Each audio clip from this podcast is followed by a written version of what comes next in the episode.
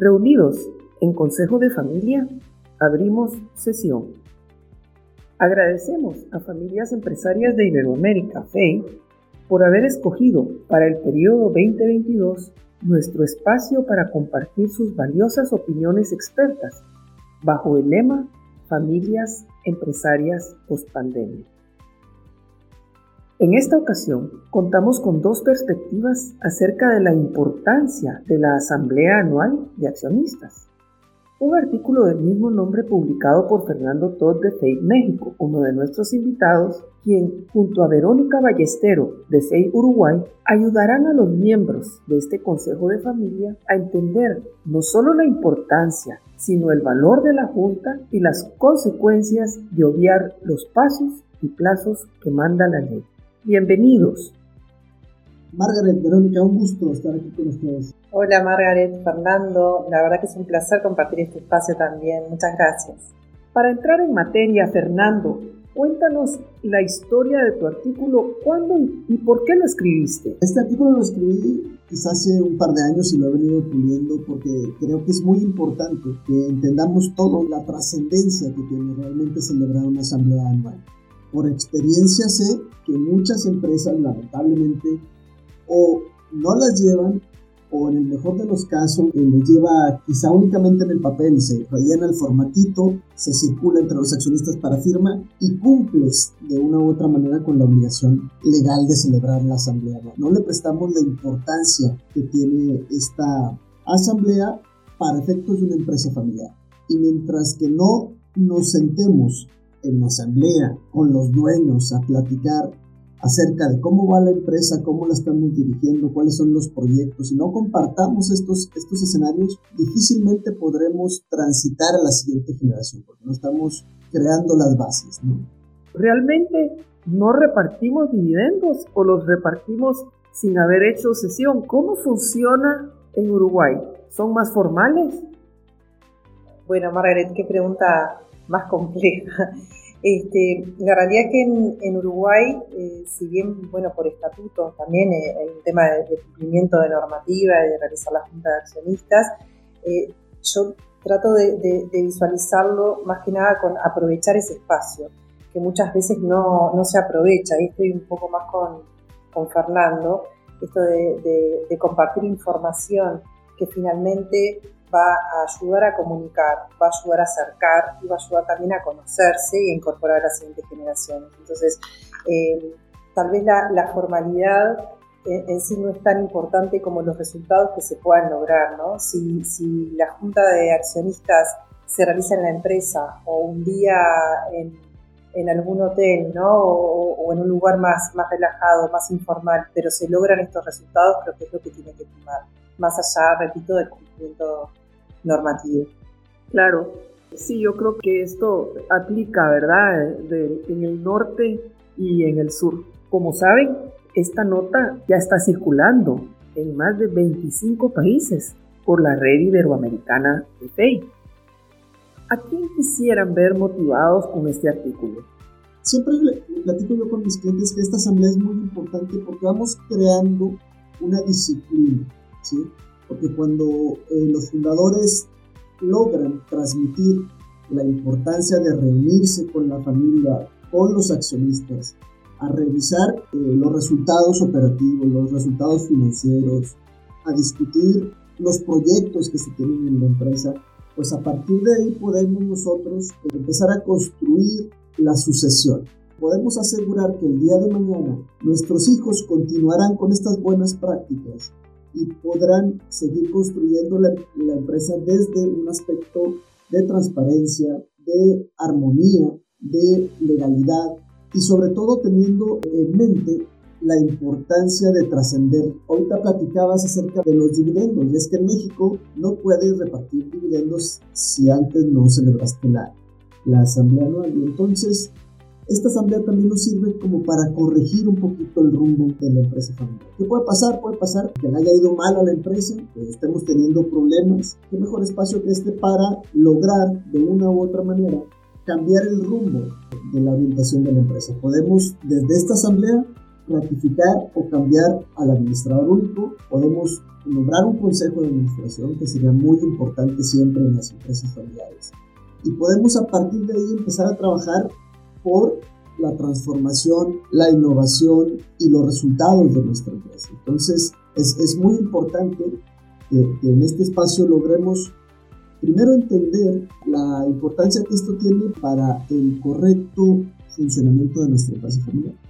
Ahí yo quisiera agregar a lo que comenta Fernando, esto que sea quien sea que esté dirigido el artículo, que no sea algo que pese esta junta, no, tengo que cumplir con esta normativa legal, sino que sea un espacio para aprovechar.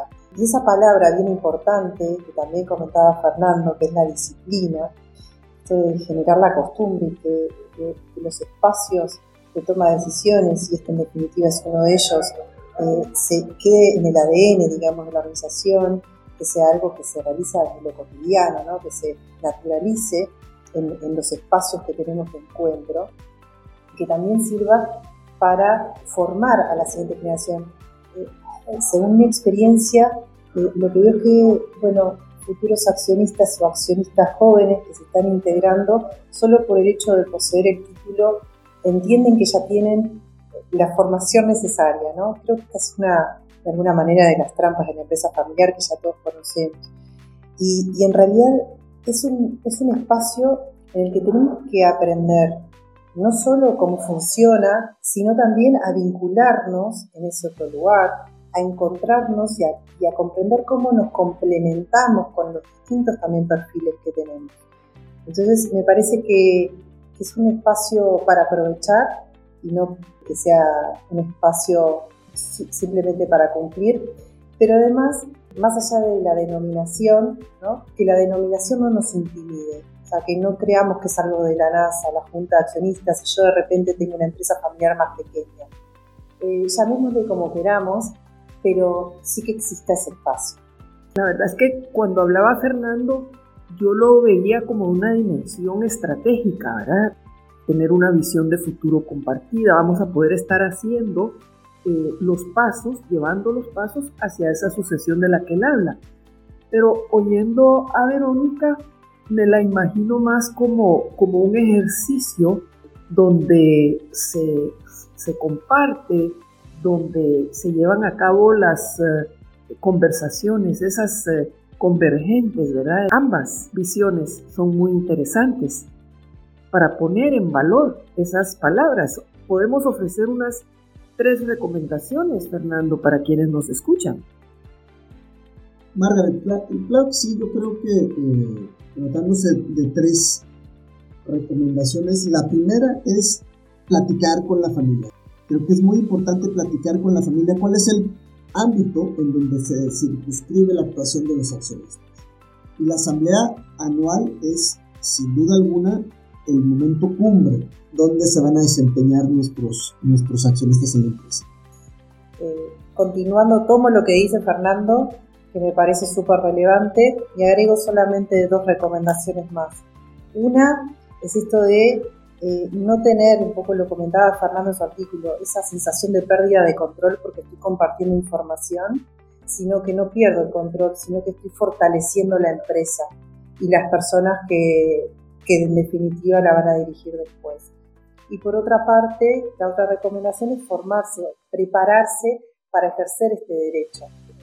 Y la pregunta es, ¿se pueden regionalizar los buenos consejos? Sí, yo creo que eh, el, el, lo único que no se puede tomar como, como buena práctica es si es un aspecto legal que, que no coincide. Pero entonces estas prácticas, de, en definitiva prácticas de gestión, tienen que ver con lo que estuvimos conversando hoy, lo que comentaba Fernando, cabe absolutamente para las empresas en Uruguay también, seguro que sí. Fernando, ¿nuestras empresas familiares serán muy pequeñas como para de verdad interesarse en una reunión de accionistas? Yo creo que independientemente si es Si es una pequeña, mediana o gran empresa, la asamblea anual de aprobación de resultados te va a servir.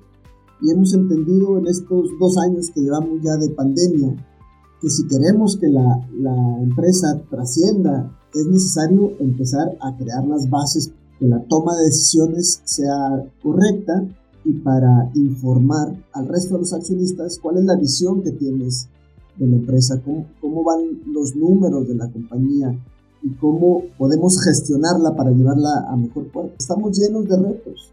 A la par de los retos están las oportunidades. Entonces, en esta asamblea también podemos aprovechar para reunirnos los fundadores y lo, las nuevas generaciones para compartir ideas de hacia dónde vamos, cómo es el futuro de nuestra compañía, cuál es el futuro también de nuestra industria, cómo nos vamos a transformar, porque el día de hoy tenemos que sentarnos a hablar de transformación en nuestras empresas.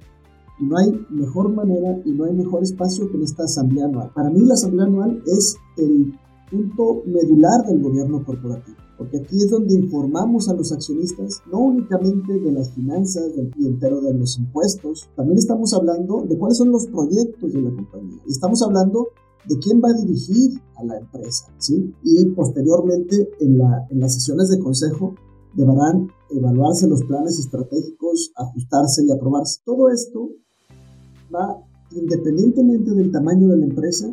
Y lo que sí es muy importante que, logran, que logremos establecer un traje a la medida de nuestras compañías eh, para que podamos implementar las mejores prácticas desde México hasta Uruguay, pasando obviamente por Honduras y por el resto de los países de F E I.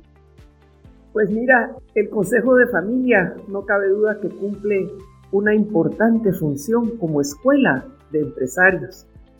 Agradecemos a Fernando desde México y a Verónica desde Uruguay esta valiosa cápsula de aprendizaje y desde ya preparamos la agenda del próximo mes. Bueno, muchísimas gracias, Margaret. Eh, un gusto compartir contigo, Fernando, este espacio. Y creo que hay una clave en todo esto, que es que el espacio no nos genere incomodidad desde el nombre. Capaz que si le llamamos reunión de fin de año, eh, lo entendemos también las pequeñas y medianas empresas, que por un tema estadístico son la mayoría. Muchísimas gracias. Margaret, Verónica, un gusto de verdad acompañarlas el día de hoy para, para platicar de estos espacios, que, que hayamos podido darle algún buen consejo a las empresas familiares. Muchísimas gracias. Estoy segura que así va a ser. Y no habiendo más que tratar, quedan convocados al próximo Consejo de Familia, el podcast donde hilamos fino los dilemas de la empresa familiar, ahora en alianza con Family Business Podcast, un recurso más cortesía de Familias Empresarias de Iberoamérica, la red más importante de actores en el mundo de las familias empresarias iberoamericanas. Comparte con quienes te importan, porque así aprendemos más. Cerramos sesión.